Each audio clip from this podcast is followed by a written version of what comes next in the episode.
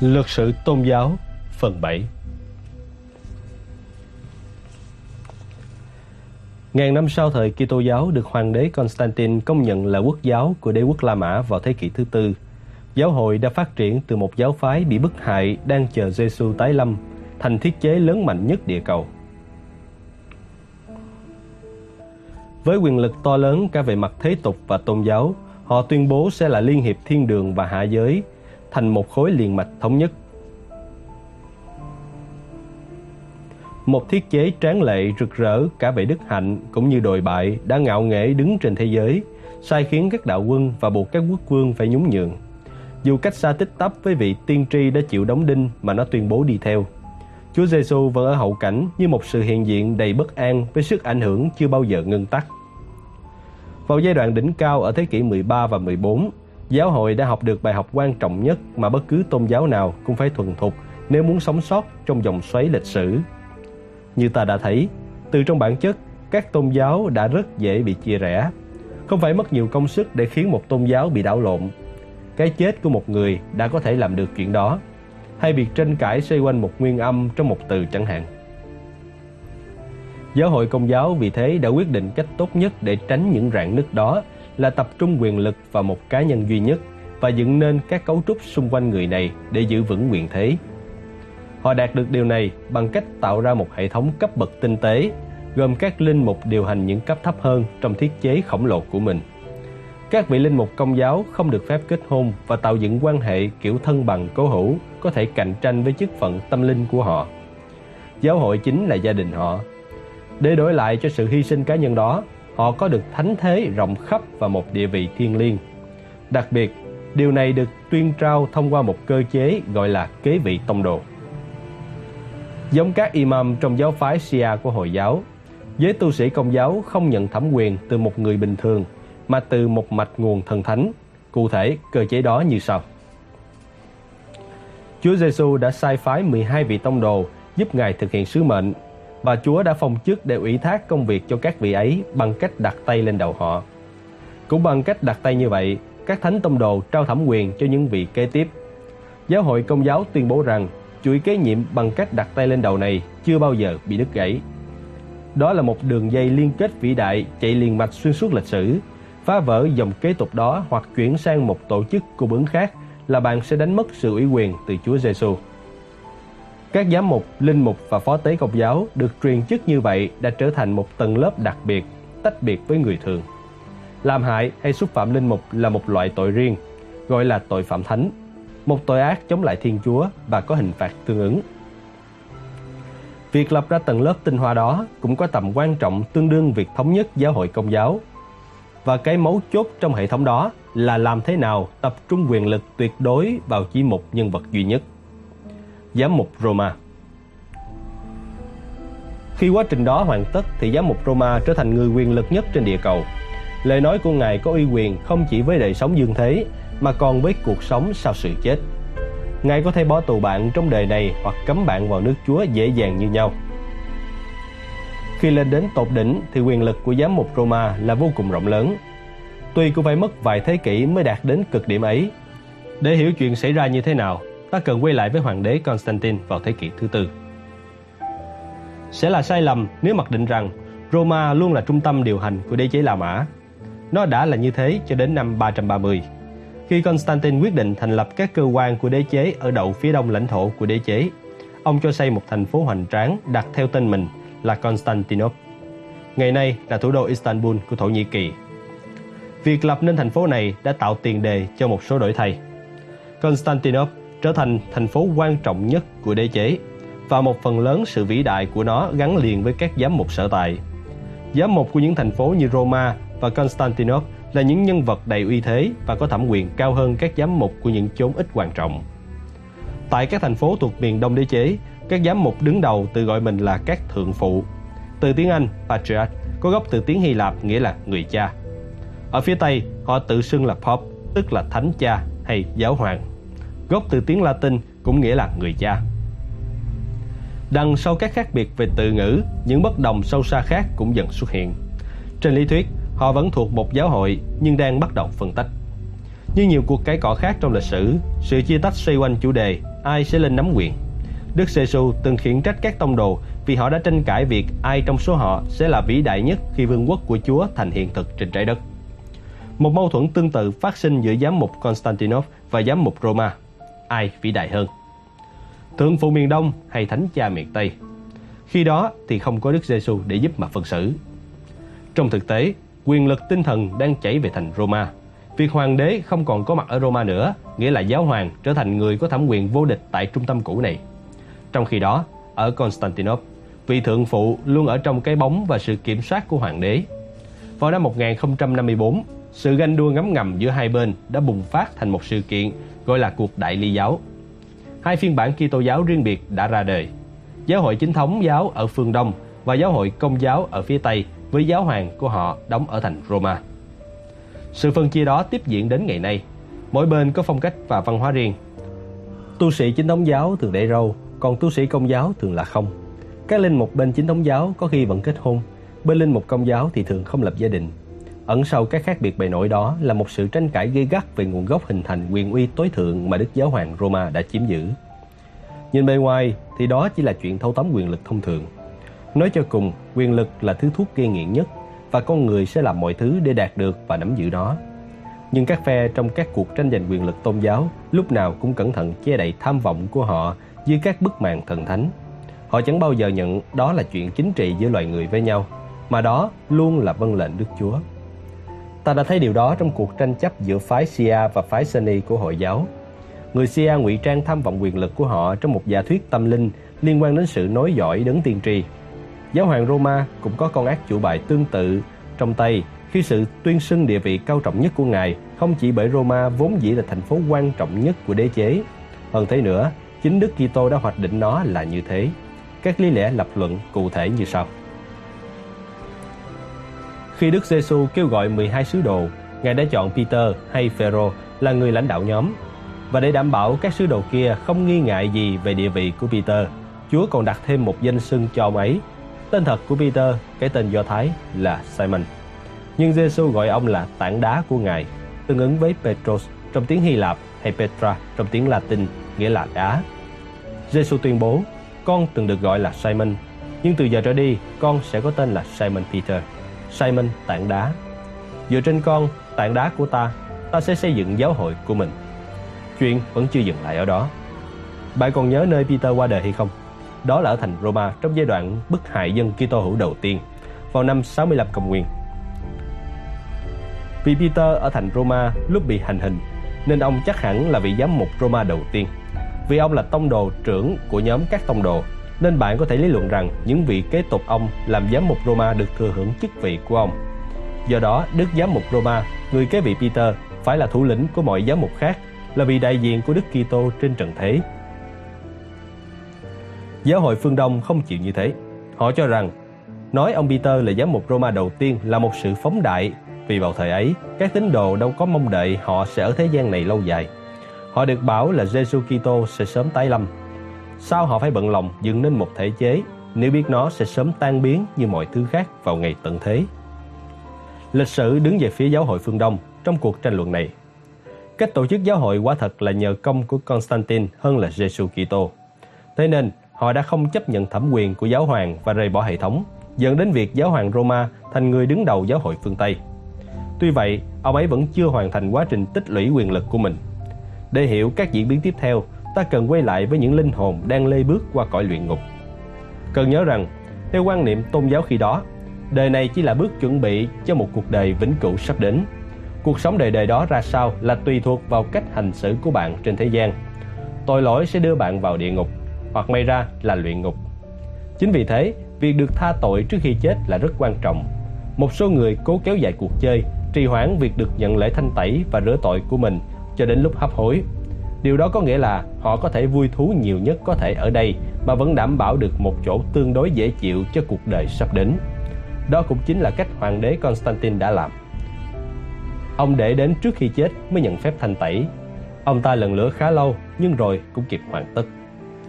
Bạn chỉ mất một giây để nhận ra rằng nếu có khả năng tha thứ tội lỗi cho con người và đảm bảo cho họ một chỗ trên thiên đường, bạn đang có một thứ quyền lực to lớn đến thế nào.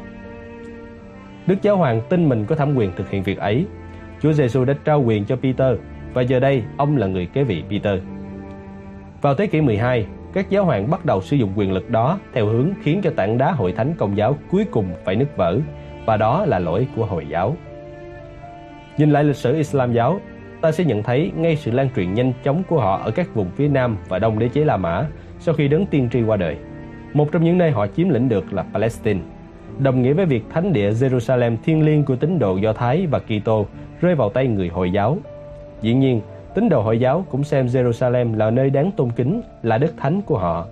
Chân phải đấng tiên tri đã được thánh định kế vị các vị Abraham, Moses và Giêsu đó thôi.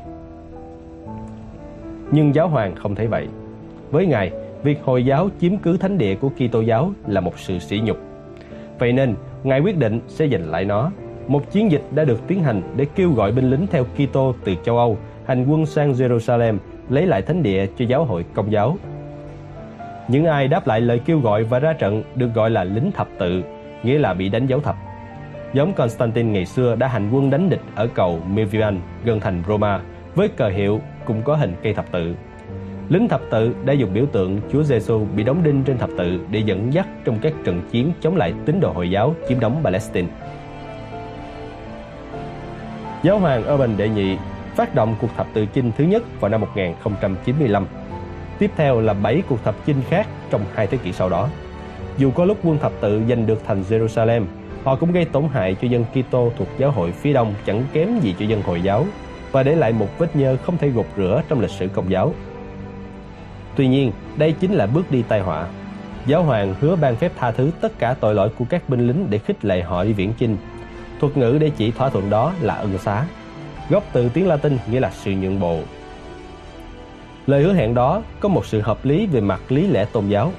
Xét cho cùng, thì việc cưỡi ngựa hay hành quân xa nhà hàng trăm cây số và chịu đựng hiểm nguy chiến trường cũng có thể được xem là một hình thức chịu phạt cho hành vi xấu trước đó. Tựa như tiền phạt hay lao động công ích mà hệ thống pháp luật ngày nay áp dụng. Đến khi vị giáo hoàng tương lai quyết định rằng các phép ân xá đó có thể biến thành con gà đẻ trứng vàng để trang trải cho một dự án xây dựng mà Ngài ưu ái, thì giáo hội bắt đầu lâm vào rối loạn. Chúng ta sẽ thấy điều đó trong một số chương kế tiếp.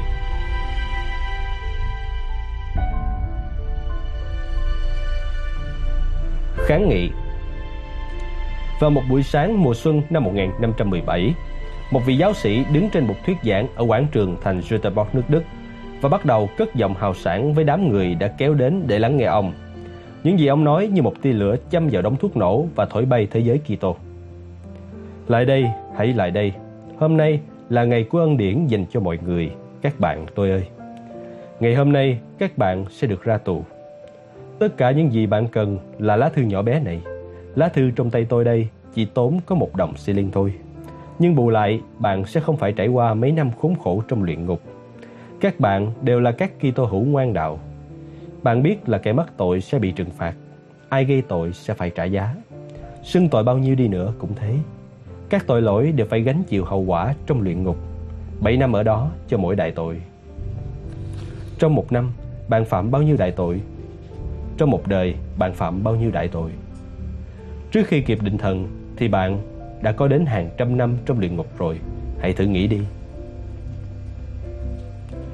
Tuy nhiên, chỉ một lá thư này thôi sẽ giải thoát cho bạn. Bỏ một đồng xi linh vào thục này và bạn sẽ được giải phóng khỏi mọi thứ khổ sở đó. Và hãy nghe này, lá thư không chỉ giúp bạn tránh khỏi luyện ngục cho các tội đã phạm mà tính cả các tội lỗi bạn chưa phạm tới, một món quá hời. Cái gì ở trong thư vậy? Đó là một phép ân xá. Phép này do đích thân Đức Thánh Cha của chúng ta, Đức Giáo Hoàng ban cho. Giáo Hoàng đã phái ta đến báo cho các bạn biết rằng nếu bây giờ các bạn mua một thư ân xá thì sau khi chết, cánh cửa địa ngục sẽ cài then đóng chặt, còn cửa thiên đường sẽ rộng mở đón bạn. Phép này không chỉ dành cho người sống, nó còn hiệu lực cho người đã khuất. Hãy nghĩ đến những người thân và bạn bè của mình đang mắc kẹt trong luyện ngục. Hãy nghĩ đến năm tháng dần dặt chờ họ phía trước. Cứ thế, cứ thế thời gian trôi. Những năm tháng đọa đầy và đớn đau. Nhưng nếu bạn mua một thư ân xá như vậy, thì người thân của bạn sẽ được đưa khỏi luyện ngục và trong chớp mắt đã lên tới thiên đường. Còn điều này nữa, thư ân xá này không chỉ là ân huệ dành cho bạn và người bạn yêu quý, mà còn là ân huệ với cả hội thánh công giáo. Nhà thờ lớn Roma nơi cất giữ thi hài Thánh Peter và Thánh Paul, đang trên đà xuống cấp. Đức Thánh Cha Giáo hoàng Leo muốn xây dựng một nhà thờ khiến cả thế giới phải nhúng mình trước sự tráng lệ và vẻ đẹp của nó. Bạn có thể góp sức, đồng xi linh của bạn sẽ mua được một viên đá và với từng viên đá như thế, nhà thờ Thánh Peter sẽ vươn lên và khiến cả thế giới sừng sốt với ánh hào quang của nó. Lại đây, lại đây nào. Thư ân xá giá một xi linh một lá. Tên của vị tu sĩ đó là Johann Tessen và ông thuộc về một nhánh trong lực lượng đặc biệt của giáo hội gọi là dòng anh em giảng thuyết hay dòng tu đa minh.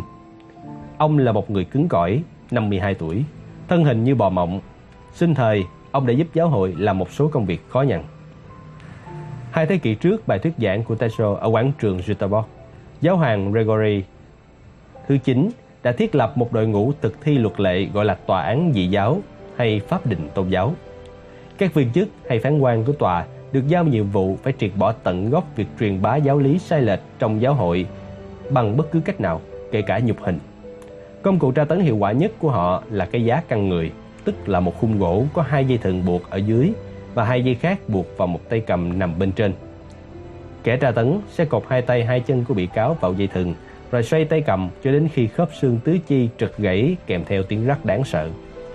Nếu điều này vẫn chưa lấy được lời tự thú như ý, kẻ thẩm tra sẽ xoay tiếp đến khi tay của nạn nhân bị giật lìa khỏi thân. Đó là một thế giới khác xa với lời dạy yêu thương kẻ thù của con và cầu phước lành cho những ai nguyền rủa con. Một ví dụ cho thấy mối bận tâm của tôn giáo với cuộc đời sau khi chết thường biến nó thành kẻ thù của cuộc sống trước khi chết như thế nào. Tyson là một thành viên của tòa dị giáo. Chính sự thành công của ông trong vai trò thuyết giảng đã khiến Tổng giám mục Thành Men đưa ông lên làm người phụ trách việc ban phép ân xá. Lúc bây giờ, vì tổng giám mục đang gặp khó khăn vì giáo phận của ông ngập trong nợ nần. Trên hết là giáo hoàng đang hối thúc ông đóng góp một khoản đáng kể cho chiến dịch xây lại nhà thờ Thánh Peter ở Roma. Chính lúc đó, vị tổng giám mục mới nảy ra một sáng kiến. Tại sao không lập một thỏa thuận với Roma để giáo hoàng cấp phép cho Tezen, người thuyết giáo trở thành người bán phép ân xá chính thức, với điều kiện là một nửa số tiền thu về sẽ được giữ lại cho tổng giáo phận Men, nửa còn lại dành cho Roma. Đôi bên sẽ cùng có lợi vì tổng giám mục đang nguy khốn và giáo hoàng đang ra sức thúc ép. Thỏa thuận đó được thông qua, đưa Tezen và gánh xiết của ông ta đến Jutenbosch sáng tháng 4 năm 1517 và chẳng mấy chốc tiền cứ thế mà đổ về. Tuy nhiên, vài tháng sau bài chào hàng đó của Tezen tại Jutenbosch, một vị linh mục vạm vỡ người Đức khác đã phá hỏng giao kèo, giận dữ với ý tưởng các Kitô hữu có thể mua chỗ vào thiên đường ông đã đóng đinh một bản tham luận tiếng Latin lên cánh cửa nhà thờ thành phố láng giềng Wittenberg. Trong đó lên án việc bán phép ân xá là phản Kitô. Chỉ trong vài tuần, nội dung tài liệu đó đã được dịch ra tiếng Đức cũng như các ngôn ngữ châu Âu khác. Đến cuối tháng 11 năm 1517, nó đã trở thành đề tài bàn luận của cả châu Âu. Tại thành Roma, giáo hoàng Leo đã gạt nó sang một bên như một trò đùa. Ngày gầm gừ, lại một gã người Đức say rượu, hắn sẽ nghĩ lại khi tỉnh táo ra. Gã người Đức say rượu đó là một tu sĩ tận tụy có tên là Martin Luther. Và ông không bao giờ nghĩ lại mà chính giáo hoàng Leo mới phải thay đổi lập trường. Sự khinh thị ban đầu chuyển thành cơn thịnh nộ khi giáo hoàng nghe tin doanh thu bán phép ân xá đã sụt giảm chỉ vì tham luận của vị tu sĩ nọ và lượng tiền thu về rất ít. Kế hoạch xây lại nhà thờ lớn đối mặt với rủi ro. Vậy là Leo ban bố sắc lệnh khai trừ Martin Luther ra khỏi giáo hội và nghiêm cấm việc lưu hành các tài liệu của ông. Khi nhận được bản sao sắc lệnh ấy, Luther đã đốt nó ngay giữa thành thiên bạch nhật. Nhưng ông không chỉ đốt bản sắc lệnh, ông cũng đã đốt luôn cây cầu gắn ông với giáo hội công giáo và phát động một cuộc nổi dậy mang tính quốc tế mà các nhà sử học ngày nay gọi là cải cách kháng nghị. Đến khi cuộc cải cách đó hoàn thành thì nội bộ châu Âu Kitô đã phân thành nhiều nhánh nhỏ. Martin Luther sinh ngày 10 tháng 11 năm 1483 tại Isenben, là con trai của ông Hans và bà Margaret Luther. Dù nghèo khó và có tới 7 đứa con, bố mẹ của Martin vẫn quyết tâm cho đứa con trai thông minh được học hành đầy đủ. Martin từng học đại học Erfurt và trở thành tu sĩ của dòng Augustine danh tiếng vào năm 1505. Hai năm sau, ông được thụ phong linh mục và vào năm 1512 bắt đầu giảng dạy ở Đại học Wittenberg. Ông được chỉ định thăng cấp sớm và vào năm 1510, các cha bề trên đã gửi ông đến Roma để đại diện cho dòng tu đàm phán công việc. Rời khỏi nhịp sống buồn tẻ ở Wittenberg, đến với nơi được xem là thành phố vĩnh hằng, Luther không khỏi thất kinh trước cảnh phù phiếm và thối nát ở đó. Khi trở lại Wittenberg, điều làm ông lo ngại hơn cả là tình trạng của giáo hội công giáo La Mã Thần Thánh. Ông băn khoăn về chính linh hồn mình và liệu giáo hội có còn đủ quyền năng để cứu rỗi linh hồn ông khỏi chốn địa ngục. Thủ đoạn bán phép ân xá và các tệ trạng nhũng nhiễu khác chắc chắn là không giúp được gì rồi. Tuy vậy, nguồn cơn gây bất ổn của ông không nằm ở giáo hội mà nằm ở việc ông khám phá ra kinh thánh. Không phải là kinh thánh đã bị thất lạc. Trong các buổi thánh lễ, mọi người vẫn cùng đọc các đoạn trích kinh thánh bằng tiếng Latin. Tuy nhiên, vào thời điểm đó, giáo hội công giáo dùng kinh thánh chủ yếu để củng cố quyền thế của mình. Họ nói về đấng Kitô đã từng sống ở đất thánh từ rất xưa, cũng là đất thánh mà họ đã gửi lính thập tự đến để giải cứu khỏi tay dân Hồi giáo. Nhưng điều quan trọng là giáo hoàng hiện chính là vị đại diện cho Kitô trên trần thế. Bất cứ điều gì quan trọng trong kinh thánh đều được mặc định là nói về giáo hoàng. Chính giáo hoàng nắm giữ chìa khóa vào thiên đường hay địa ngục, chứ không phải các từ ngữ tiếng Latin chỉ vài người có thể hiểu. Chỉ vài linh mục đọc chúng lại tại thánh lễ là thực sự hiểu nghĩa. Việc sướng đọc đó cũng tựa như hành động sướng đọc kinh Koran oai nghiêm, dù bạn không hiểu mình đang đọc gì. Nhưng thời của Luther có những người có thể đọc và hiểu được kinh thánh, không chỉ bằng tiếng Latin. Tứ tiếng đã được dịch ra từ 1.000 năm trước. Các học giả như Luther còn đọc được kinh cựu ước bằng ngôn ngữ gốc là tiếng Do Thái và kinh tân ước tiếng Hy Lạp. Và thông điệp mà họ đọc được bắt đầu khiến cho họ sợ hãi. Họ nhận ra đây mới chính là lời Chúa, chứ không phải là những lời do miệng giáo hoàng thốt ra. Kinh Thánh là tin lành nếu bạn hiểu đúng về nó, nhưng nó sẽ là tin dữ nếu bạn hiểu sai. Luther bắt đầu sợ rằng giáo hội công giáo đã hiểu sai, sai thầm tệ. Kinh Thánh là câu chuyện về một dân tộc đã được Chúa chọn. Đó là một giao ước, một cuộc hôn nhân. Thiên Chúa đã tự kết hôn với con dân Israel. Bi kịch thay, dân họ đã không chung thủy. Và đến thời của Giêsu thì Chúa đã ly dị với dân Israel, người vợ vô đạo và chọn một người mới chính là giáo hội công giáo. Có phải lịch sử đang lặp lại? Giáo hội công giáo không còn là cô dâu thanh khiết của Chúa Kitô, hay nàng đã trở thành một người vợ bội phản, chỉ lo chạy theo công danh thế tục và những lạc thú mà nó mang lại. Câu chuyện về mối giao ước tan vỡ giữa dân Do Thái và Chúa là chìa khóa giúp hé mở ý nghĩa của cuộc cải cách. Để cảm nhận được sức mạnh của công cuộc ấy, ta cần nhớ lại một tuyên bố quan trọng mà giáo hội Kitô đã tự nói về mình. Giáo hội sẽ ban cho con người tin lành của phúc lạc miên viễn hoặc tin dữ của đọa đầy muôn đời. Nếu trung thành theo hiệp ước với Chúa thì một tương lai tươi sáng sẽ chờ đón họ tại thiên đường. Nhưng cái giá phải trả cho tội ngoại tình là kiểu nhục hình đời đời mà bức tranh ngày tận thế trong nhà thờ Thánh Thomas ở Salisbury đã mô tả chi tiết. Điều khiến cho Martin Luther ám ảnh khôn nguôi là làm sao để được cứu chuộc.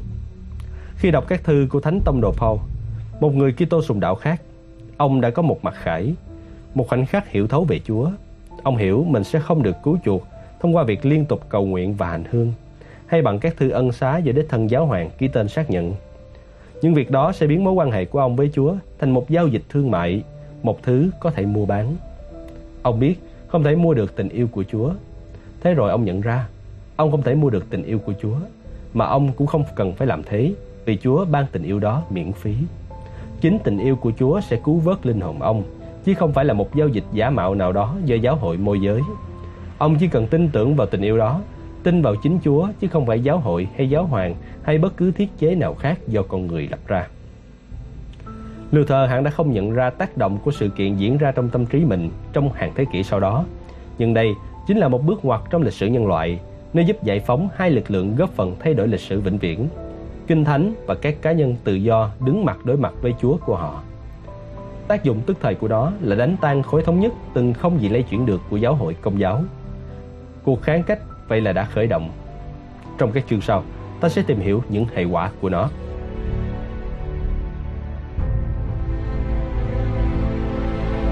Cuộc đại ly Sự giác ngộ của Martin Luther điều khiến ông nhận ra tình yêu của Chúa chứ không phải việc thực hiện các nghĩa vụ tôn giáo hay mua thư ân xá mới có thể cứu chuộc mình là một tư tưởng chưa bao giờ được Kitô giáo quan tâm đầy đủ. Chính bản thân Luther cũng không nhận ra hết tính cách mạng của tư tưởng đó và không phải lúc nào cũng sống đúng theo nó trong cách hành xử với mọi người. Tuy nhiên, sự thật là tư tưởng ấy đã xuất hiện trong đầu ông và giờ nó đã lan ra khắp nơi. Bản thân thuật ngữ mà các học giả dùng để chỉ kiến giải mới đó của Luther cũng ẩn chứa cả một câu chuyện. Người ta gọi nó là biện minh bởi đức tin. Mấu chốt nằm ở từ biện minh. Hãy bỏ qua ý nghĩa thường dùng hiện đại của nó, rằng ai đó cố gắng giải thích về một điều gì đó mà họ cảm thấy xấu hổ hay thách thức. Hãy nghĩ tới một người phạm tội đứng trước mặt quan tòa. Người đó mắc tội và biết rõ điều ấy. Và người đó biết quan tòa cũng biết. Thế nhưng, ngạc nhiên thay, chính vị quan tòa đó biện minh cho người này, tuyên bố người đó vô tội và trả tự do cho anh ta. Luther lờ mờ nhận thấy có một cách hiểu khác về mối quan hệ giữa con người với Thiên Chúa. Trước đó, tôn giáo tạo ấn tượng cho con người là Chúa xuất hiện để bắt lấy họ. Chúa sẽ chấm điểm bài thi của họ trong khi chính họ còn chưa bao giờ thấy đề bài là gì. Vì thế mà các tôn giáo luôn cạnh tranh với nhau dữ dội. Chỉ họ mới biết đề bài của bài kiểm tra đó là gì. Chỉ họ mới có thể luyện cho bạn tham dự cuộc thi mà bạn đã được đăng ký từ lúc mới ra đời và chưa biết gì. Truyền Luther đã thấy một cách nhìn khác về Chúa.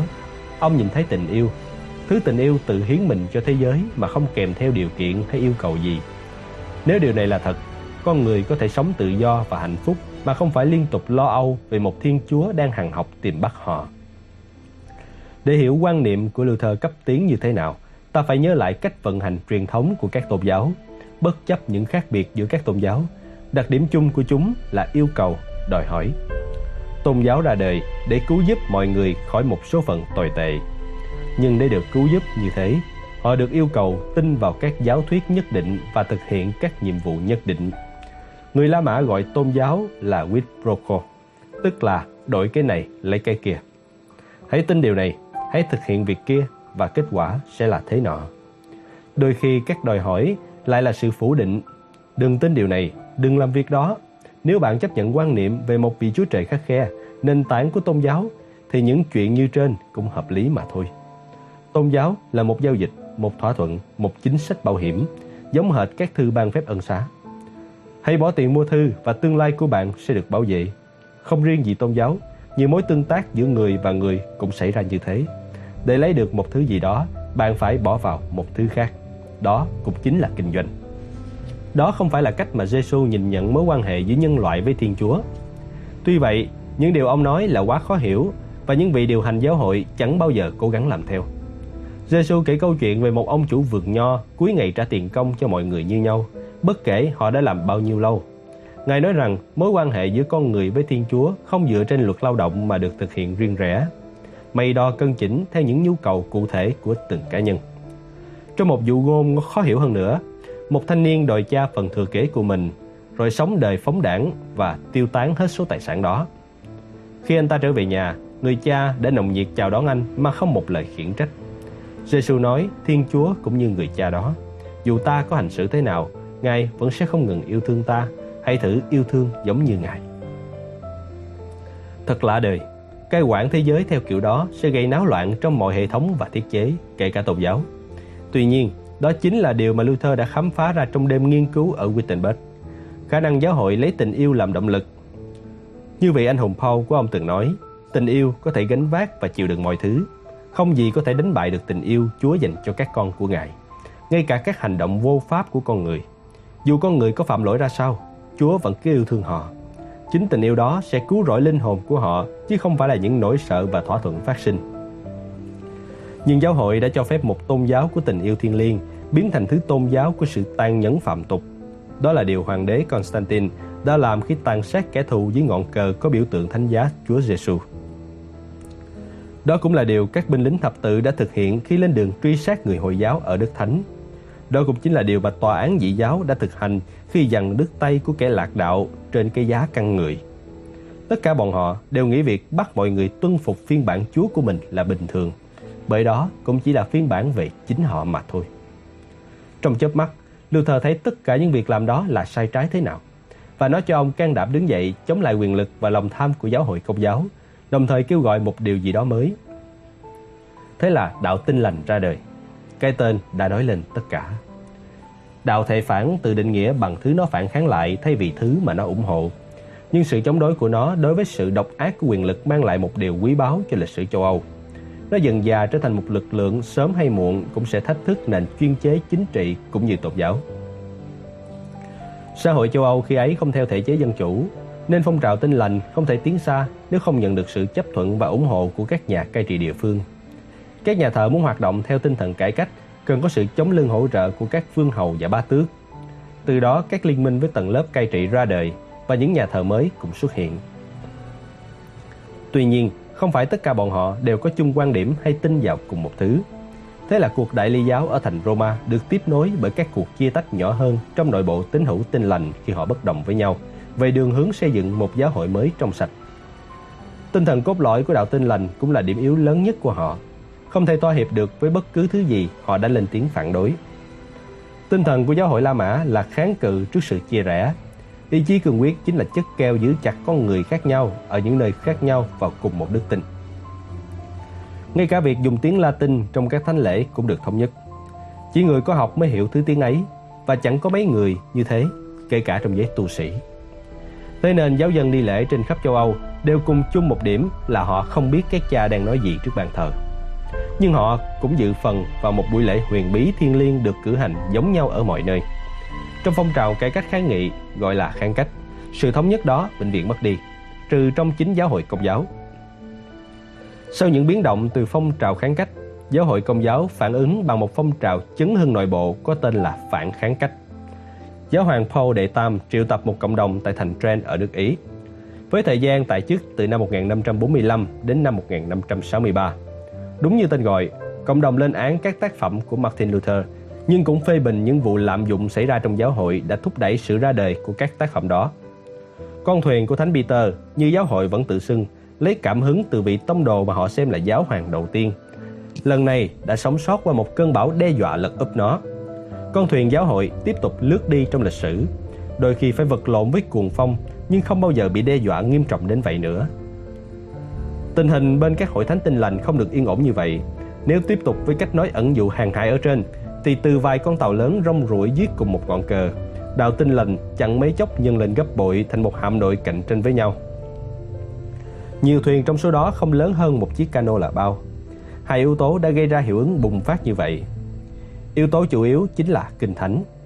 Khi một cuốn sách được giải phóng khỏi vòng kiềm tỏa của một thẩm quyền duy nhất, nó sẽ trở thành đối tượng để mọi người tùy nghi diễn giải, nhất là khi người ta tin rằng nó được mặc khải từ Chúa.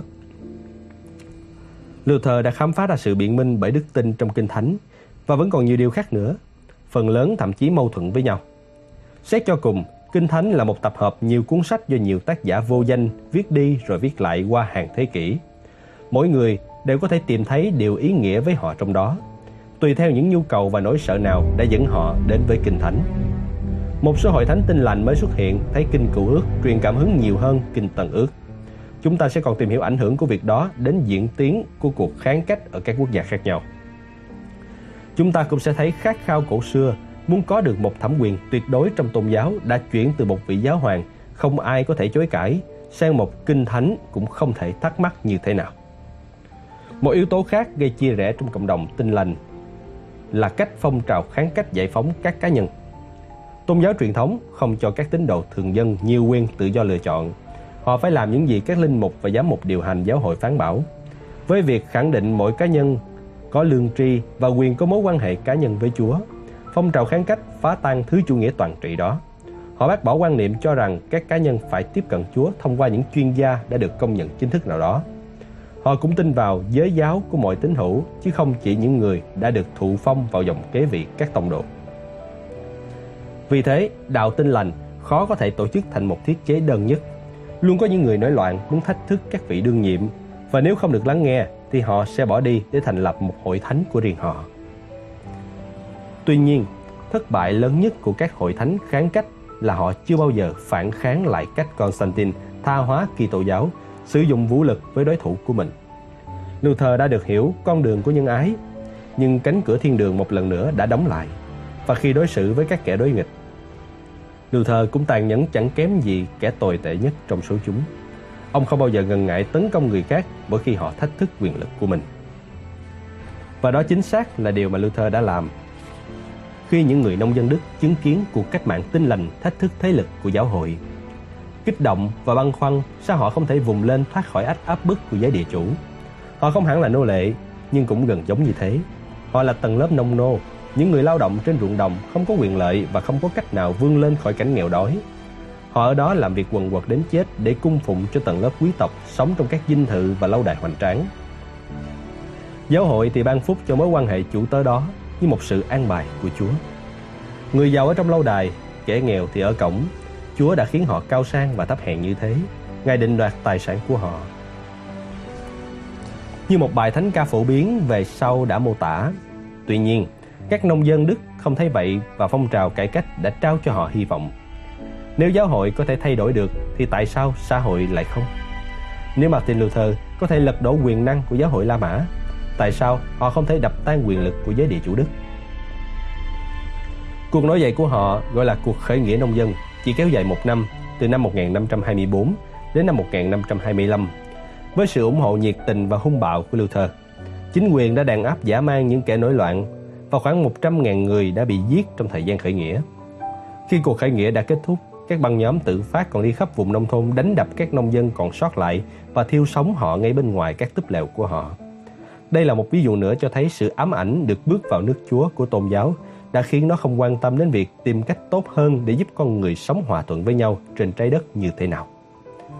Sự tham gia của phía Luther trong việc đàn áp cuộc khởi nghĩa nông dân có thể được xem như là một cuộc thập tự chinh đầu tiên của tín hữu tinh lành. Sẽ còn những cuộc thập tự chinh khác nữa, thường là giữa các tín hữu tinh lành với nhau. Mọi thứ đã thay đổi, nhưng mọi thứ vẫn nguyên như vậy. Đến cuối thế kỷ thứ 16, ngoại trừ Ireland, hầu hết các vùng Bắc Âu đã theo đạo tinh lành. Các nhà thờ mới đi theo những hình thức khác nhau và từng xung đột gay gắt với nhau. Tuy nhiên, châu Âu không phải là lục địa duy nhất trải qua một cuộc khủng hoảng tôn giáo. Ấn Độ cũng đang rơi vào tình trạng tương tự. Vậy nên, trước khi băng qua eo biển Manch để xem điều gì xảy ra khi cuộc kháng cách tràn tới nước Anh và Scotland, ta sẽ đi ngoắt ngoéo lần nữa để xem chuyện gì đang xảy ra ở Ấn Độ. Cải cách của Nanak Martin Luther chắc sẽ không thích nhân vật này và chiều ngược lại hẳn cũng thế. Nhưng quả thực Luther có nhiều điểm tương đồng với Guru Nanak vì sáng lập Sikh giáo. Họ cùng sống trong một kỷ nguyên biến loạn. Nanak sinh năm 1469, lưu thơ sinh năm 1483. Nanak mất năm 1539, còn lưu thơ thì qua đời sau đó 7 năm, vào năm 1546. Họ hẳn là chẳng bao giờ nghe nói đến nhau, sống cách xa nhau cả 6.000 cây số. Nanak ở Ấn Độ, còn lưu thơ ở Đức Tuy thế, cả hai đều là một nhà cải cách của tôn giáo mình gắn bó từ khi lọt lòng. Tuy khác xa nhau về lối sống và niềm tin, cả hai vị đều nhắc ta nhớ về khuynh hướng dễ chia rẽ của các tôn giáo trên con đường tìm kiếm chân lý và sự thuần khiết. Nói một người Sikh, tức là nói đến một môn đồ hay tín đồ của Guru Nanak và chính vị Guru khác kế vị ông. Nanak là người sáng lập Sikh giáo, nhưng tôn giáo này chỉ đạt đến sự hoàn thiện vào năm 1708 sau cái chết của vị Guru thứ 10 và cũng là cuối cùng. Guru là người thầy có thể làm sáng tỏ lời Chúa và hiện thực hóa sự hiện diện của Chúa. Trước khi qua đời, Guru Nanak đã bổ nhiệm Guru Angad làm người kế tục. Đến lượt Guru Angad trước khi mất năm 1552, cũng chỉ định Guru Amadat là người kế vị mình. Bằng cách đó, dòng kế vị của các Guru Sikh giáo tiếp diễn cho đến vị Guru thứ 10. Gobind Singh nhậm chức năm 1676. Thế rồi, một chuyện thú vị xảy ra. Guru Gobind Singh quyết định sẽ không bổ nhiệm người kế vị nào nữa. Ông tuyên bố rằng, kể từ lúc này trở đi, vị Guru đại diện cho Chúa trong cộng đồng Sikh sẽ tồn tại ở hai dạng thức khác biệt nhưng liên hệ với nhau. Thứ nhất, cuốn sách thiên của Sikh giáo gọi là Guru Granth Sahib sẽ được xem là một guru. Cuốn sách này được đặt ở vị trí trung tâm trong đền thờ Sikh giáo hay một Gurwara, nghĩa là cổng vào Guru, như là một biểu tượng cho sự hiện diện của Chúa trong đời sống. Dạng thức thứ hai của Guru là một cộng đồng tín đồ đã được khai tâm và kết nạp vào Sikh giáo, gọi là Guru Khansapan hay là Guru của con đường thanh khiết. Giống như một số hội thánh tinh lành ra đời trong thời kỳ kháng cách, người Sikh không tin vào sự cần thiết của một hội đoàn linh mục hay các vị chức sắc tôn giáo để giám sát đức tin của họ. Người tính tâm không cần đến các hình thức trung gian giữa họ và Chúa. Mọi tín hữu đều bình đẳng trong mắt Chúa. Do đó có thể sẽ dễ hiểu hơn khi nói tín hữu siết giáo như là tín hữu tinh lành của Ấn Độ và Guru của con đường thanh khiết như là hình thức hội thánh của tất cả các tín đồ mà các nhà cải cách Kitô giáo vẫn cổ vũ. Còn những khía cạnh khác của siết giáo có thể xem là một dạng đạo tinh lành của Ấn Độ. Nhưng giờ ta hãy quay lại với Nanak, vị guru đầu tiên của Sikh giáo, để xem mọi thứ đã bắt đầu ra sao. Nanak sinh ra ở Punjab thuộc miền Tây Bắc Ấn và có bố mẹ thuộc tầng lớp thương gia theo Hindu giáo. Khi ấy, Hindu giáo đã không còn là tôn giáo chủ đạo ở Ấn Độ từ lâu, mà Hồi giáo nổi lên chiếm vị trí. Các thương gia Hồi giáo đến Ấn Độ lần đầu vào thế kỷ thứ 8 và mang theo tín ngưỡng của họ. Như mọi khi, dân Ấn hiếu khách với mọi dạng thức của tôn giáo. Thế nên Hồi giáo đã bám rễ ở tiểu lục địa này bên cạnh tất cả các hệ thống tôn giáo khác. Đến thế kỷ thứ 10, tín đồ Hồi giáo từ nước láng giềng Afghanistan bắt đầu mở các cuộc đột kích vào vùng Punjab. Khi ấy có vẻ họ quan tâm đến việc lấy đi của cải cướp bóc được hơn là việc áp đặt tín ngưỡng. Tuy nhiên, ắt hẳn họ cũng thấy kinh hoàng trước nền tôn giáo đa thần mà họ gặp phải. Các cuộc xâm lăng của quân Hồi giáo cứ thế tiếp tục và đến thời điểm cậu bé Nanak chào đời vào thế kỷ 15 thì đế chế Mughal bắt đầu nắm quyền kiểm soát Ấn Độ. Người Mughal có nguồn gốc từ Mông Cổ ở Trung Á và trước khi sang Ấn họ đã cải đạo sang Hồi giáo. Khi Nanak còn nhỏ, hoàng đế Ấn Độ khi ấy là một tín đồ Hồi giáo. Tuy nhiên, các nhà cai trị mới sau đó cũng chịu ảnh hưởng phần nào tư tưởng phổ độ của Hindu giáo và đế chế Mughal tỏ ra khoan dung với các tín đồ khác nhau. Nanak vốn sẵn có quyết tâm trên con đường tâm linh, giờ đây phải lựa chọn sẽ theo Hindu giáo hay đạo Islam đây. Chàng quyết định hành hương đến các nơi linh thánh của cả hai tôn giáo để tìm cảm hứng. Tương truyền, Nanak đã đi về phía Tây đến tận thánh địa Mecca ở bán đảo Ả Rập. Sau khi kết thúc cuộc hành trình và trở lại Punjab, ông đã xác quyết rằng cả Hindu giáo và Hồi giáo đều không phải là con đường mà ông tìm kiếm. Sau một cuộc gặp gỡ huyền bí với Chúa, ông tuyên bố mở ra một con đường khác. Tuy nhiên, nếu xem xét những gì ông được mặc khải, ta sẽ thấy bên cạnh các đặc điểm riêng thì nó vẫn chứa các yếu tố của cả hai tôn giáo trước đó. Giống với Muhammad và những vị lãnh đạo của kháng cách, Nanak cũng ghét thứ tôn giáo phù trường. Bản thân ông là người theo độc thần giáo và căm ghét các kẻ sùng bái buôn bán thánh thần. Ông đã thấy tôn giáo dễ trở thành một mánh lưới của những kẻ bịp bợm tự nâng mình lên thành đại diện bán hàng của Chúa ra sao. Nanak biết Chúa vốn đã có trong tim những con người bình thường. Chúa không cần phải làm việc thông qua các đại diện. Vì thế mà Nanak không ưa kiểu các buổi lễ đòi hỏi phải có các mục sư chuyên trách mới có thể thực hiện được. Với quan điểm đó, thì ông có vẻ giống người Islam hơn là người Hindu. Nhưng ông cũng rất Hindu khi cảm thông với nỗi mong mỏi được cứu thoát khỏi cuộc lang thang trôi nổi từ đời này sang đời khác trên trần thế của các linh hồn. Niềm tin vào nghiệp và tái sinh là điểm đặc trưng nhất trong giáo thuyết Hindu giáo và Nanak chấp nhận chúng. Chúa đã bảo ông rằng chính ông cũng đã được giải thoát khỏi vòng xoay tái sinh vô tận để mọi người hiểu rằng chính họ cũng có thể đạt tới sự cứu rỗi trong vòng tái sinh đó. Chúa đã sai phái Nanak đến làm một vị guru cho con dân của Ngài. Một trong những câu chuyện mô tả trải nghiệm tâm linh của Nanak đã kể về sứ mệnh của Nanak như sau. Chúa bảo ông rằng Ta phong thích con khỏi vòng sinh tử luân hồi. Kẻ nào nhìn con với lòng tính tâm sẽ được cứu chuộc. Kẻ nào nghe lời con với niềm xác quyết sẽ được cứu vớt. Ta ban cho con sự cứu rỗi. Nanak, hãy quay lại thế giới độc ác kia Và dạy đàn ông, đàn bà cách cầu nguyện Bố thí và sống đời thanh sạch. Hãy làm điều tốt cho thế giới Và giữ trọn như thế trong thời đại suy đồi Đến đây, ta có thể xác định rằng tất cả những gì Nanak đã làm là lấy một ít từ cả Hindu giáo và Hội giáo rồi gói ghém chúng trong một bao bì mới. Thế nhưng cái ông làm tiếp theo mới thật cấp tiến và đặc trưng. Đến nay vẫn nguyên giá trị như vậy. Ông khiến mọi người ăn uống cùng nhau. Nghe có vẻ không có gì mới hay quan trọng, nhưng trong lịch sử tôn giáo, điều đó có tính cách mạng. Trước đó, tín đồ ở các cộng đồng tôn giáo phải biết những ai họ được hay bị cấm ngồi ăn cùng. Thậm chí có một thuật ngữ chỉ việc đó, commensality, nghĩa là các nhóm người họ được phép ngồi ăn cùng bàn. Và hầu hết năng lượng được dùng cho việc nói xem ai thì các tín đồ không được ăn cùng. Chuyện như vậy là do quan niệm về sự thanh khiết vốn đã ăn sâu trong tâm thức tôn giáo. Với một niềm tin rằng có những loại thức ăn không sạch sẽ và những con người không sạch sẽ. Nếu bạn chạm vào những người đó thì bạn sẽ khiến mình trở nên ô uế trước Chúa và cần được thanh tẩy. Quan niệm đó mạnh mẽ nhất ở các nước có sự phân chia về đẳng cấp hay chủng tộc. Chính trong hệ thống đẳng cấp của Hindu giáo, khi bóng của một người thuộc tầng lớp không được chạm vào đổ lên bữa trưa của một bà la môn thì bữa ăn đó bị xem như dơ bẩn và phải đổ đi. Hindu giáo không phải là tôn giáo duy nhất thực hành kiểu phân biệt đối xử như thế. Do Thái giáo cũng quy định chủng tộc nào không sạch sẽ và thực phẩm nào là ô uế. Một trong các cáo buộc hướng đến Giêsu là ông đã phớt lờ những điều cấm kỵ như vậy. Giêsu không chỉ nói chuyện với các tội nhân, ông còn ăn cùng họ. Giáo hội từng tuyên bố đi theo con đường của Đấng Kitô cũng sớm tìm được lý do không thực hành theo tấm gương ấy nữa. Điều cấm kỵ về ăn uống vẫn có hiệu lực trong Kitô giáo. Lễ chính trong thực hành thờ phượng của Kitô giáo là một bữa ăn có tên là tiệc thánh, hay bữa tối của Chúa, hay thánh lễ. Nguồn gốc của lễ ấy là bữa ăn cuối cùng của Chúa Giêsu với các vị môn đồ vào buổi tối trước khi Ngài chết. Khi Ngài bảo các vị ấy hãy tiếp tục có các bữa ăn như thế trong sự tưởng nhớ đến Ngài. Từ đó đến nay, các tín hữu Kitô vẫn làm các lễ ấy. Tuy nhiên, họ không ăn với tất cả mọi người. Tín đồ Công giáo La Mã sẽ không ăn chung với tín đồ Tin lành.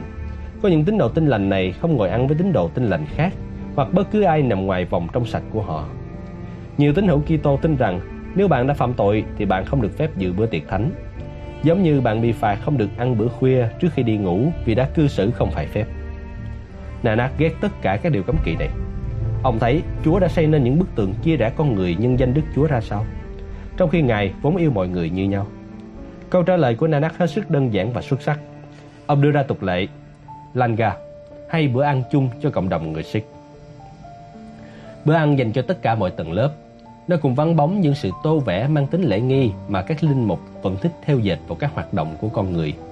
Đó là một bữa ăn bình thường. Mọi người ăn cùng nhau như một gia đình. Trong đền thờ Sikh giáo, bếp cũng thiêng liêng không kém những khu vực khác. Mọi người nấu đồ ăn và chia sẻ cho nhau để ca ngợi sự bình đẳng không phân biệt đẳng cấp, chủng tộc, màu da hay giới tính. Chính vì thế, Gurdwara hay đền thờ sẽ có bốn cửa theo đúng bốn hướng đông, tây, nam, bắc, tượng trưng cho sự cởi mở với mọi vị khách. Tất cả các vị guru đi theo Nanak đều nhấn mạnh tầm quan trọng của Langa trong tín hưởng Sikh giáo. Vị guru thứ ba, Amadas, thậm chí nhấn mạnh rằng bất cứ ai muốn gặp ông, từ người nông dân thấp kém nhất đến hoàng đế nước Ấn, đều phải ăn một bữa Langa với ông trước tiên. Mỗi vị trong chính guru tiếp sau Nanak đều củng cố và áp dụng viễn kiến của ông linh hoạt theo các nhu cầu trong thời của họ. Tuy nhiên, phải đến vị guru thứ 10 mới mang lại cho Sikh giáo một bản sắc ấn tượng đặc trưng cho đến ngày nay. Ấn Độ với triều đại Mughal có thể tương đối khoan dung về mặt tôn giáo, nhưng còn lâu mới là một xã hội cởi mở. Thế nên, người Sikh phải tự vệ trước sự phản đối của Hồi giáo. Vị guru thứ 6, Hargobind, năm 1595 đến năm 1644, đã thành lập đội quân người Sikh để bảo vệ cộng đồng mình. Còn vị guru thứ 10, Gobind Singh, năm 1666 đến năm 1708, mới là người làm cho siết giáo sự sắc sảo. Ông khuyến khích tín đồ thiết lập một đô thị phòng ngự vững chắc và tổ chức huấn luyện quân sự. Điều này gợi nhớ việc các tôn giáo mới thường phải tự bảo vệ mình khỏi sự áp bức của tôn giáo mà họ đã ly khai ra sau. Người siết từ ấy trở thành các chiến binh huyền thoại và sở hữu tinh thần thượng võ oai hùng còn vang danh cho đến ngày nay. Siết giáo đưa ra năm đặc trưng chính đều bắt đầu bằng chữ K, nên được gọi là ngũ K. Cash nghĩa là không cắt tóc, cạo râu. Người Sikh để râu, tóc bọc dài như một dấu hiệu của lòng trung thành với đạo. Đàn ông đội khăn turban để giữ tóc gọn gàng, còn phụ nữ có thể đội turban hoặc dùng khăn choàng. Khanga là cây lược, biểu tượng cho sự thanh khiết và được gắn vào mái tóc dài của người Sikh. Kara là một cái vòng kim loại đeo ở cổ tay tượng trưng cho sự vô hạn của Chúa. Kirpan là thanh kiếm ở ngang hông có quai đeo trên vai. Nó không chỉ nhắc các tín đồ Sikh giáo về lịch sử đấu tranh của họ, mà cả nghĩa vụ chiến đấu vì công lý. Chữ K thứ năm là Kacha, quân lót của binh lính, như một sự nhắc nhở về sự cần thiết của tinh thần tự giác giữ kỷ luật. Không như Kitô giáo và Hồi giáo, Sikh giáo không phải là một tôn giáo muốn bành trướng. Họ giống do Thái giáo ở chỗ tôn giáo của họ vừa là tín ngưỡng vừa là bản sắc của một dân tộc họ vừa vui lòng tiếp nhận những ai muốn cải đạo sang đạo của họ vừa không băng sông vượt biển để săn đuổi những tín đồ mới lý do là không như các tôn giáo tự coi mình là con đường duy nhất dẫn đến sự cứu rỗi được chúa ban phép người siết tin rằng có nhiều con đường để đến với chúa qua đó họ cũng cho thấy tinh thần rộng lượng vốn đặc trưng cho cả nền tâm linh ấn độ trái ngược với sự bất dung thứ thường đi kèm với đạo Kitô giáo ở phương Tây. Nhưng đây ta hãy tạm thời rời đất Ấn, quay về nước Anh để xem các cuộc chiến kháng cách đã diễn ra ác liệt như thế nào ở đó vào cuối thế kỷ 16.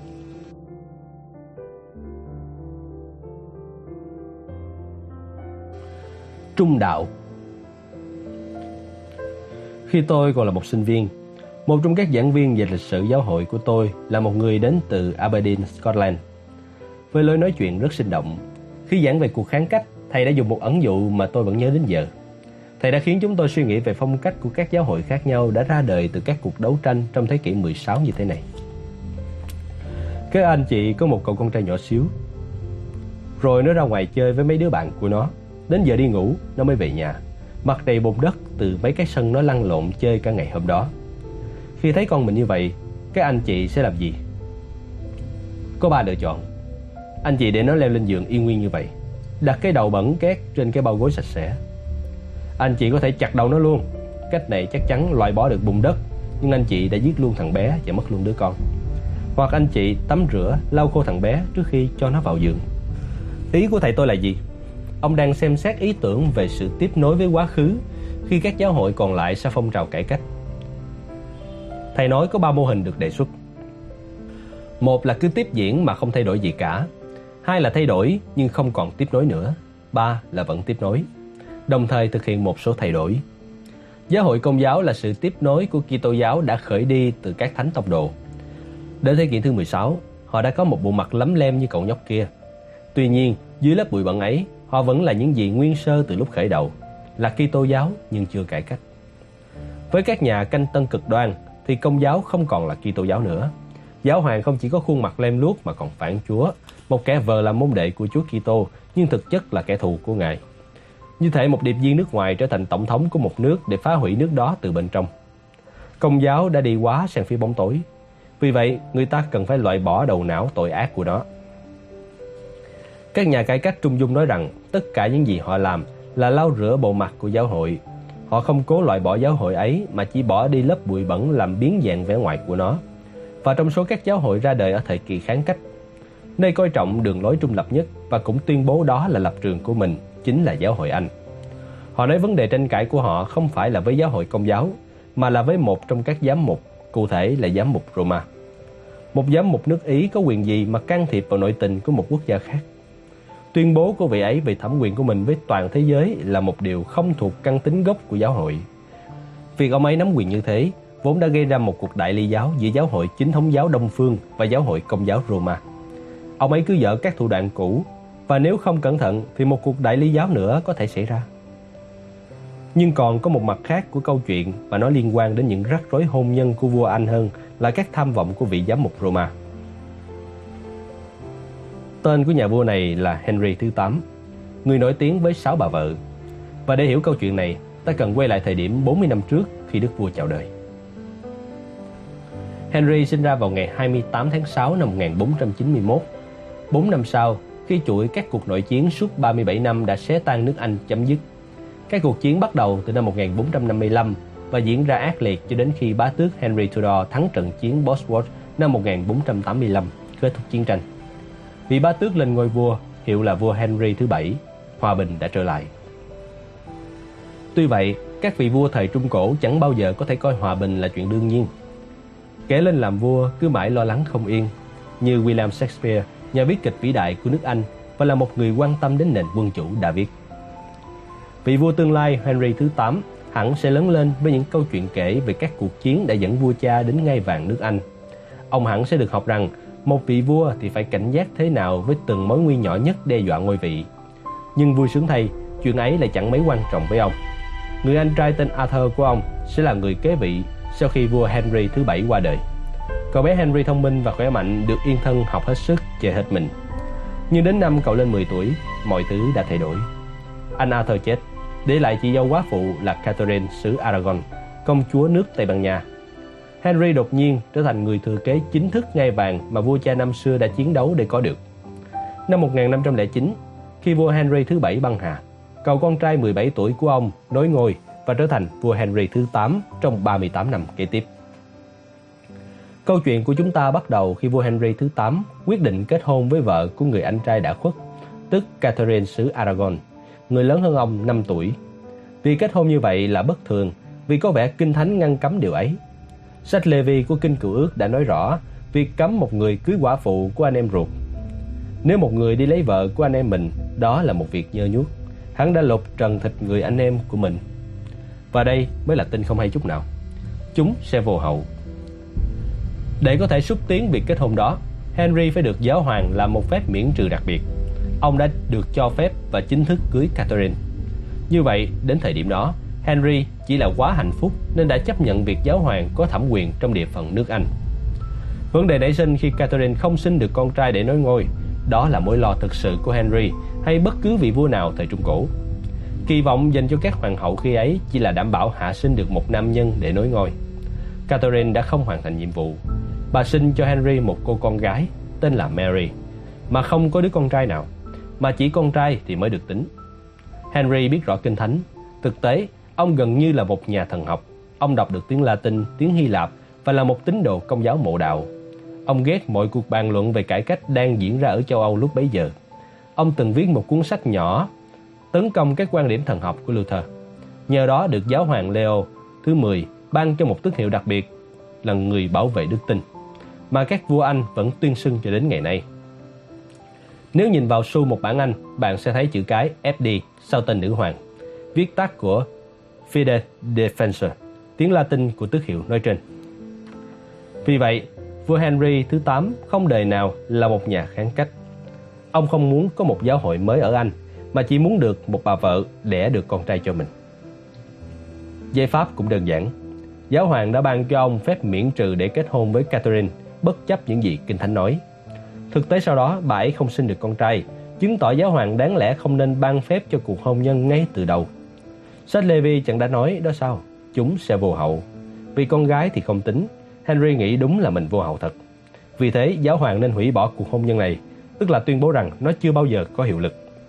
Đó là một tình huống khó xử cho giáo hoàng. Nếu đồng ý hủy bỏ thì ông sẽ làm mất lòng gia tộc của Catherine là quốc vương Tây Ban Nha. Nếu từ chối thì ông sẽ khiến vua nước Anh nổi giận. Thế là ông không làm gì cả, hy vọng một điều gì khác xảy đến sẽ giúp ông thoát khỏi sự éo le này. Điều sẽ đến tiếp theo là sự xuất hiện của một phụ nữ khác trong đời Henry, Annie Boleyn, một trong những người hầu gái của Catherine. Tin rằng mình đã bị nguyền rủa khi kết hôn với vợ của người anh đã mất, thêm vào đó đã đem lòng yêu Annie. Vua Henry bí mật cưới nàng vào năm 1533.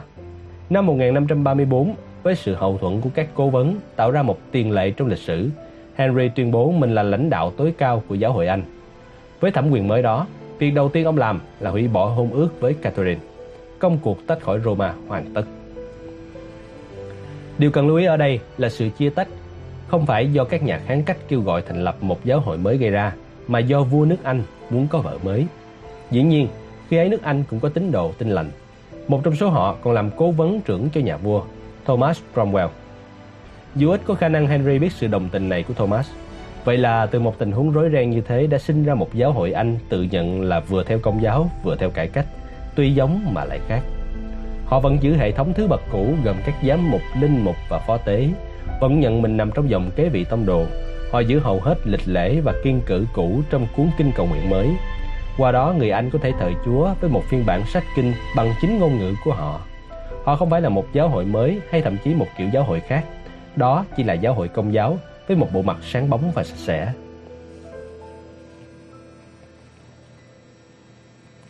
Tuy vậy, đó là cách mà họ muốn nói về mình. Nguồn gốc hình thành của họ không được trong sạch đến thế. Chính chuyện chính trị hoàng gia chứ không phải thần học cải cách đã khiến nước Anh tách khỏi giáo hội công giáo cũ. Tuy thế, phong trào cải cách ở nước Anh đã minh họa một khía cạnh khác của tôn giáo mà ta đáng suy ngẫm. Tôn giáo thường không tránh khỏi việc bệnh xoắn với chính trị thế tục. Từ chính trị trong tiếng Anh, politics, có gốc từ tiếng Hy Lạp nghĩa là thành phố, là một thuật ngữ ngắn gọn để chỉ cách con người tổ chức cuộc sống cộng đồng với mọi căng thẳng và bất đồng liên quan. Chính trị lan tỏa vào mọi thứ, từ cuộc cãi vã trong sân trường cho đến các cuộc tranh biện ở Liên Hiệp Quốc. Và ngay từ đầu, tôn giáo đã luôn là một phần trong chính trị. Ta thậm chí có thể nói bản thân mối quan hệ giữa Thiên Chúa và loài người cũng là một loại chính trị, vì nó liên quan đến việc tìm hiểu xem bên này liên quan với bên kia như thế nào. Tôn giáo là một phần của chính trị thế tục ngay từ thuở đầu. Rõ ràng cũng có cả chính trị bên trong tôn giáo, như các mối bất đồng về việc ai nên lãnh đạo tôn giáo và làm sao chọn ra được vị đó. Nhưng điều thật sự nguy hiểm sẽ xảy ra khi tôn giáo trở thành một thứ vũ khí trong cuộc tranh chấp giữa các thế lực chính trị đối địch mà ai trong đó cũng tuyên bố rằng Chúa đứng về phía họ. Vì thế, ta cần phải nhìn nhận cuộc kháng cách như là một phong trào mà trong đó ta không thể tách rời tôn giáo khỏi chính trị đương thời, cụ thể là tại nước Anh. Vì sự an nguy của vương quốc, vua Henry cần phải ly dị. Nếu giáo hoàng không hoặc không thể chấp nhận điều đó, thì ông sẽ phải tìm một người khác có thể làm việc ấy. Thế nên, ông tách khỏi Roma, khai sinh ra giáo hội Anh, dù nguồn gốc mang tính thỏa hiệp. Họ vẫn nghĩ mình là một dạng trung lập giữa hai phía cực đoan, tức là theo trung đạo, vẫn là giáo hội công giáo đó thôi, nhưng khuôn mặt thì sạch sẽ hơn. Henry ly dị thành công nhưng vẫn không hạnh phúc. Annie Boleyn cũng không sinh được con trai cho ông, dù bà đã sinh được một bé gái. Vậy là lời nguyên vẫn tiếp diễn. Henry vu tội ngoại tình cho Annie và đem bà ra xử tử. Sau đó, ông cưới Jane Seymour, người hạ sinh được cậu con trai ông hằng mong ước, đặt tên là Edward. Khi Henry mất năm 1547, cậu bé Edward 9 tuổi lên kế vị cha. Trong thời trị vì ngắn ngủi của Edward, những cải cách của giáo hội Anh được củng cố hơn nữa. Tuy nhiên, khi ông băng hà năm 1533, con gái của Catherine xứ Aragon là Mary lên kế vị, thì nền chính trị tôn giáo nước Anh lại xoay sang một hướng khác. Vị thế của giáo hội công giáo được khôi phục và nữ hoàng Mary tiến hành trả thù những người đã hại cuộc đời mẹ mình. Mary hăng hái bức hại cộng đồng tin lành, ra lệnh thiêu sống nhiều kẻ trong số đó vì tội dị giáo, dẫn đến một biệt danh về sau của bà là Mary khát máu. Mary mất năm 1558 và con tạo lại xoay vần. Kế vị bà là con gái của Anne Boleyn là Elizabeth và trị vì cho đến năm 1601. Bà đã đem lại hòa bình và ổn định cho vương quốc. Trớ trêu là người con gái mà vua Henry thứ 8 không mong muốn đó lại trở thành một trong những vị quốc vương thông thái nhất trong lịch sử nước Anh. Bà ấy đã bình ổn lại đất nước và hoàn tất cuộc canh tân giáo hội. Tuy thế, bà cũng có thể tàn nhẫn y như cha mình. Năm 1587, bà xử chặt đầu nữ hoàng Mary xứ Scotland, cũng là em họ của bà, vì âm mưu xâm chiếm ngai vàng với hành hình đó phải cần đến ba nhát rượu mới làm rơi đầu Mary được. Một kết cục bi thảm cho cuộc đời bất hạnh.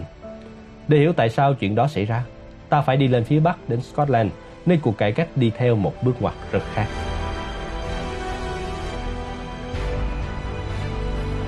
Chém đầu con thú Làm nữ hoàng hay hoàng hậu ở châu Âu thời Trung Cổ là một việc nguy hiểm. Nhiệm vụ của bạn là củng cố liên minh giữa các quốc gia và sinh con cho người đàn ông có khi chẳng yêu thương gì bạn. Đó là hoàn cảnh của Catherine xứ Aragon, người vợ đầu của vua Henry thứ 8.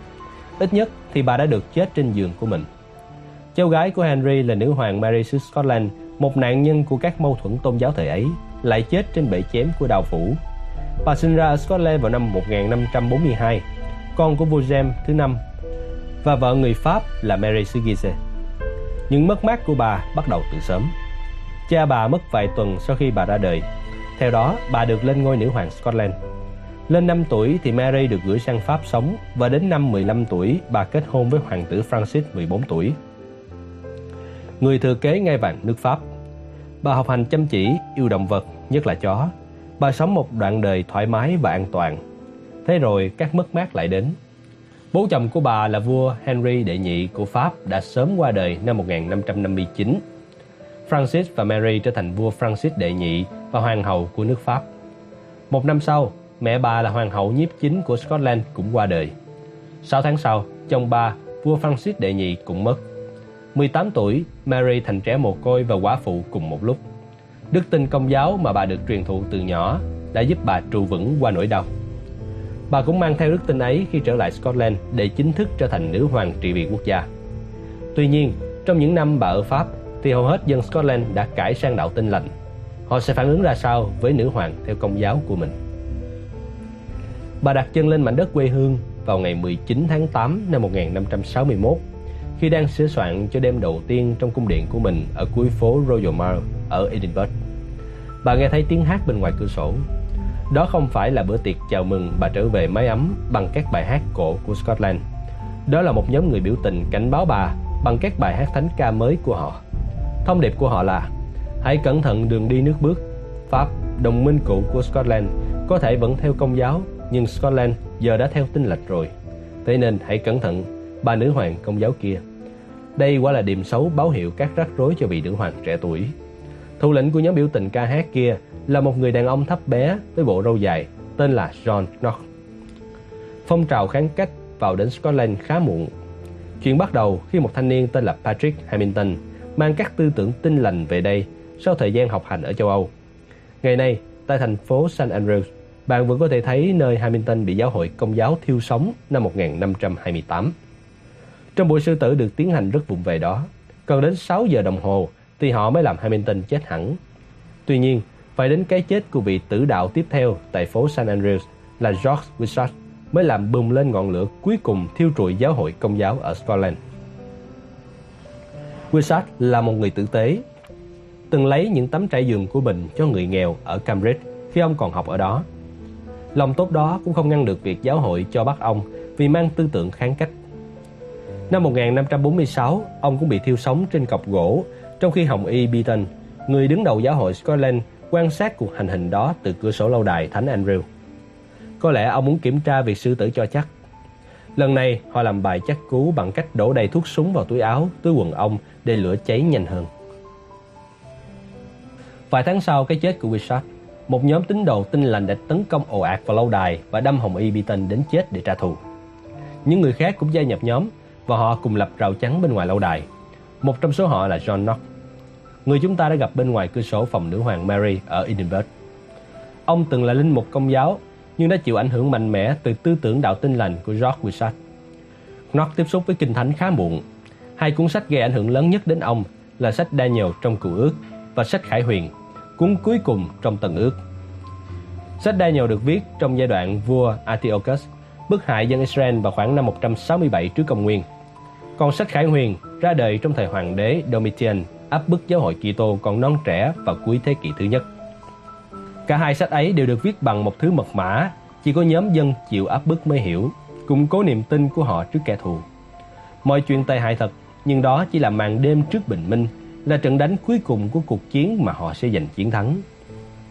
Thiên Chúa sẽ đến để tống khứ lũ quái vật muốn cắn xé các con của Ngài ra khỏi trái đất. Nó giật đẩy người vì phấn khích. Các sách này không chỉ nói về quá khứ, chúng cũng nói về những gì đang xảy ra ở Scotland bấy giờ giáo hội công giáo cũng như vua Antiochus hồi đó. Họ cũng giống hoàng đế Domitian. Nhiệm vụ không phải là cải tổ giáo hội công giáo mà phải phá hủy nó và thay thế bằng một thứ gì đó khác hoàn toàn.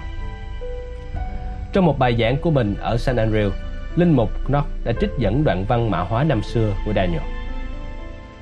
Mười cái sừng kia là mười ông vua từ vương quốc ấy trỗi dậy, rồi một ông vua khác sẽ trỗi dậy sau mười ông kia vua này sẽ thốt ra những lời phạm đến đấng tối cao và ngược đãi các chư thánh của người. Chư thánh sẽ bị nộp vào tay vua một thời, hai thời và nửa thời. Chẳng phải đó là cái đang diễn ra với họ ngay trong lúc nót giảng đó sao? Nót chuyển sang trích dẫn về con thú trong sách Khải Huyền. Tôi lại thấy con thú và vua chúa trên mặt đất cùng với các đạo quân của chúng. Con thú bị bắt, cùng với tên ngôn sứ giả từng dùng các dấu lạ hắn làm trước mặt nó Cả hai bị quăng sống vào hồ lửa có diêm sinh đang cháy ngùm ngụp Với Knox thì những lời đó không nói đến một quá khứ xa xăm nào ở Israel, nó nói về ngày nay tại San Andreas này. Sự phán xử đang đến với Scotland, người dân buộc phải lựa chọn, không thể thỏa hiệp gì nữa. Họ hoặc vì Chúa hoặc vì con thú công giáo đang chống lại Ngài. Không có chuyện trung lập gì cả, đó là ý của cụm Namidis, mặt Knox nói bằng giọng Scotland trong buổi thuyết giảng. Đó là lần đầu tiên ta được nghe giọng của Knock nhưng suýt nữa đó cũng trở thành lần cuối. Vào năm 1547, khi mọi điều này xảy ra, Scotland vẫn là một nước công giáo do hoàng hậu nhiếp chính Mary xứ Gize, mẹ của nữ hoàng Mary xứ Scotland lãnh đạo. Hoàng hậu xem các nhà kháng cách như một mối đe dọa đối với việc lên ngôi của con gái mình. Thế nên, bà đã tìm kiếm sự trợ giúp của nước Pháp trong thời điểm cấp bách đó. Quân Pháp đến bằng chiến thuyền và giúp chấm dứt cuộc vây hãm ở St. Andrews nó bị bắt giam và kết án 2 năm khổ sai trên thuyền gale của Pháp. Gale là một loại thuyền dài khoảng 45 m, rộng 9 m, có căng buồm nhưng nếu không có gió thì phải dùng sức chèo. Sáu tù nhân ở mỗi bên thuyền sẽ bị cùm vào mái chèo và ăn ngủ nghỉ tại chỗ. Sau gần 2 năm trên các thuyền, Knox được thả, nhưng ông quyết định không quay về Scotland, nơi đang có quân Pháp yểm trợ. Ông dành ít năm sau đó để làm việc trong phong trào kháng cách ở Anh khi mọi thứ trở nên sôi sục dưới thời của Mary Cát Máu, ông trốn thoát sang Geneva, nơi các nhóm tinh lành kiểm soát được tình hình. Nó quay lại Scotland tháng 5 năm 1559, khi bên tinh lành đã sắp giành được chiến thắng. Một lần nữa, một bài thuyết giảng của nó giúp xác lập tinh thần chung cho giai đoạn cuối cuộc đấu tranh. Hoàng hậu nhiếp chính vẫn còn chiến đấu để giữ Scotland theo công giáo cho con gái mình. khi bà cố cấm đoán các nhà thuyết giáo tin lành, nó chuyển sang thành phố Perth để thuyết giảng. Đối với nó, các hình ảnh và tượng trưng của các nhà thờ công giáo không phải là thứ nghệ thuật trong sáng. Chúng là sự bán bổ, xúc phạm Chúa. Một bằng chứng nữa cho thấy nền công giáo đã tự trao mình cho con thú. Nó cũng gây gắt với vấn đề ảnh tượng như nhà tiên tri Muhammad vì cùng một lý do. Chúng chỉ khơi dậy sự ghét bỏ của đấng Chúa đích thực duy nhất, vốn đã lên án việc thờ ảnh tượng đó trong điều răng thứ hai rồi. Bài thuyết giáo của nó đã khơi dậy một cuộc nổi loạn.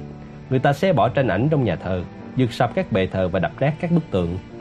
Đó chỉ là khởi đầu của một chuỗi tàn phá vô độ, khiến Scotland hầu như không còn lưu giữ một dấu tích nghệ thuật nào được tạo ra trong lịch sử công giáo lâu đời của họ.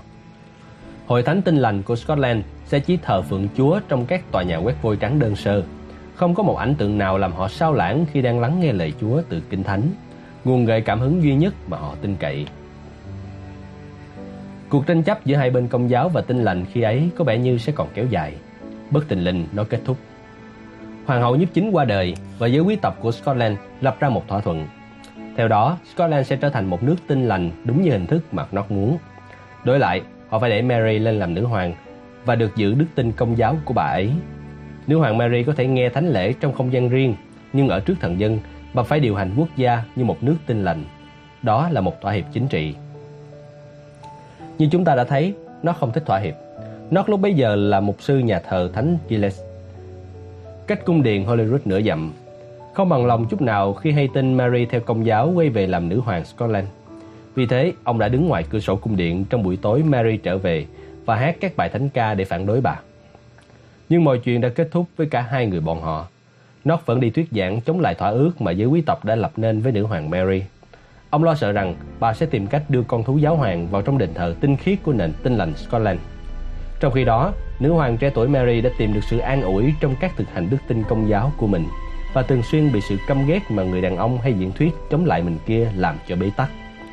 Cuộc va chạm giữa John Knox và nữ hoàng Mary cho thấy tôn giáo có thể kích động mâu thuẫn giữa những người vốn đều tốt bụng và giàu lòng cảm thông như thế nào. Knox hoàn toàn không phải là người xấu, ông cũng phải chịu nhiều khổ đau vì tôn giáo của mình. Tuy vậy, ông chỉ thấy mọi thứ theo trắng và đen, không có xám, không có trung đạo. Và sự vô tình mang trong mình dòng máu hoàng gia đã khiến cho Mary, người vốn đã bị sự mất mát và nỗi khát khao tình yêu thương vùi dập, rơi vào tình thế đối đầu với một tôn giáo chỉ làm bà kiệt quệ chứ chưa từng chiếm được cảm tình của bà. Giữa tình cảnh thiếu thốn tình yêu thương ấy, bà đã ra các quyết định sai lầm. Năm 1565, khi Mary 22 tuổi, bà đã kết hôn với một người em họ theo công giáo là huân tước Danley. Một bậm nhậu thô bạo và xấu tính. Nó cũng đã thuyết giảng phản đối cuộc hôn nhân này. Năm 1566, Mary sinh hạ cậu con trai tên James. Người mai sau sẽ đồng thời thành vua James thứ sáu của Scotland và vua James đệ nhất của nước Anh, tức là hợp nhất cả hai nền quân chủ. Riêng cha của James là Darley bị ám sát vào năm 1567.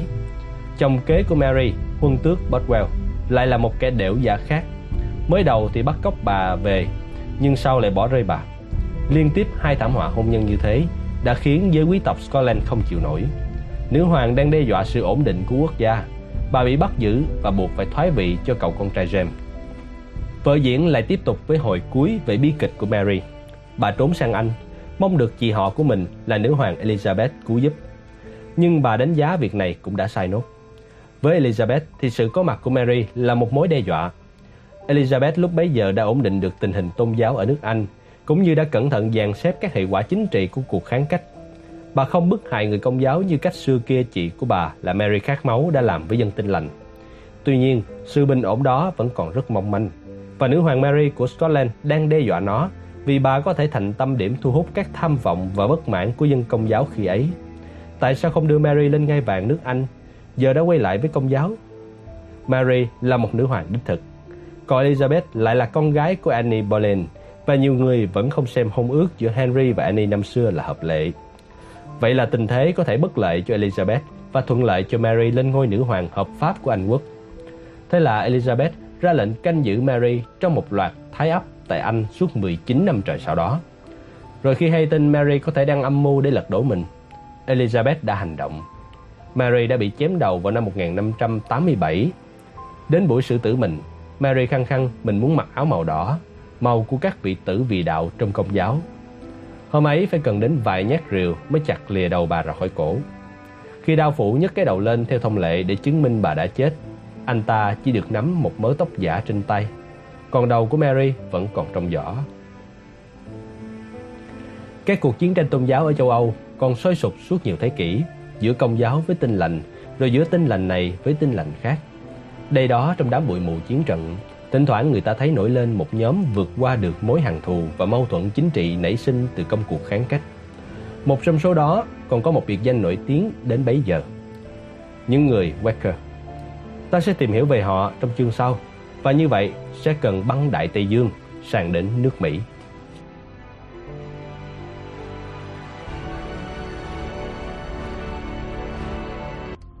Nếu có thể, rất mong nhận được sự donate ủng hộ của các bạn. Thông tin donate có để ở dưới phần miêu tả để có thêm kinh phí duy trì việc đọc. Xin cảm ơn các bạn rất nhiều. Xin chào và hẹn gặp lại.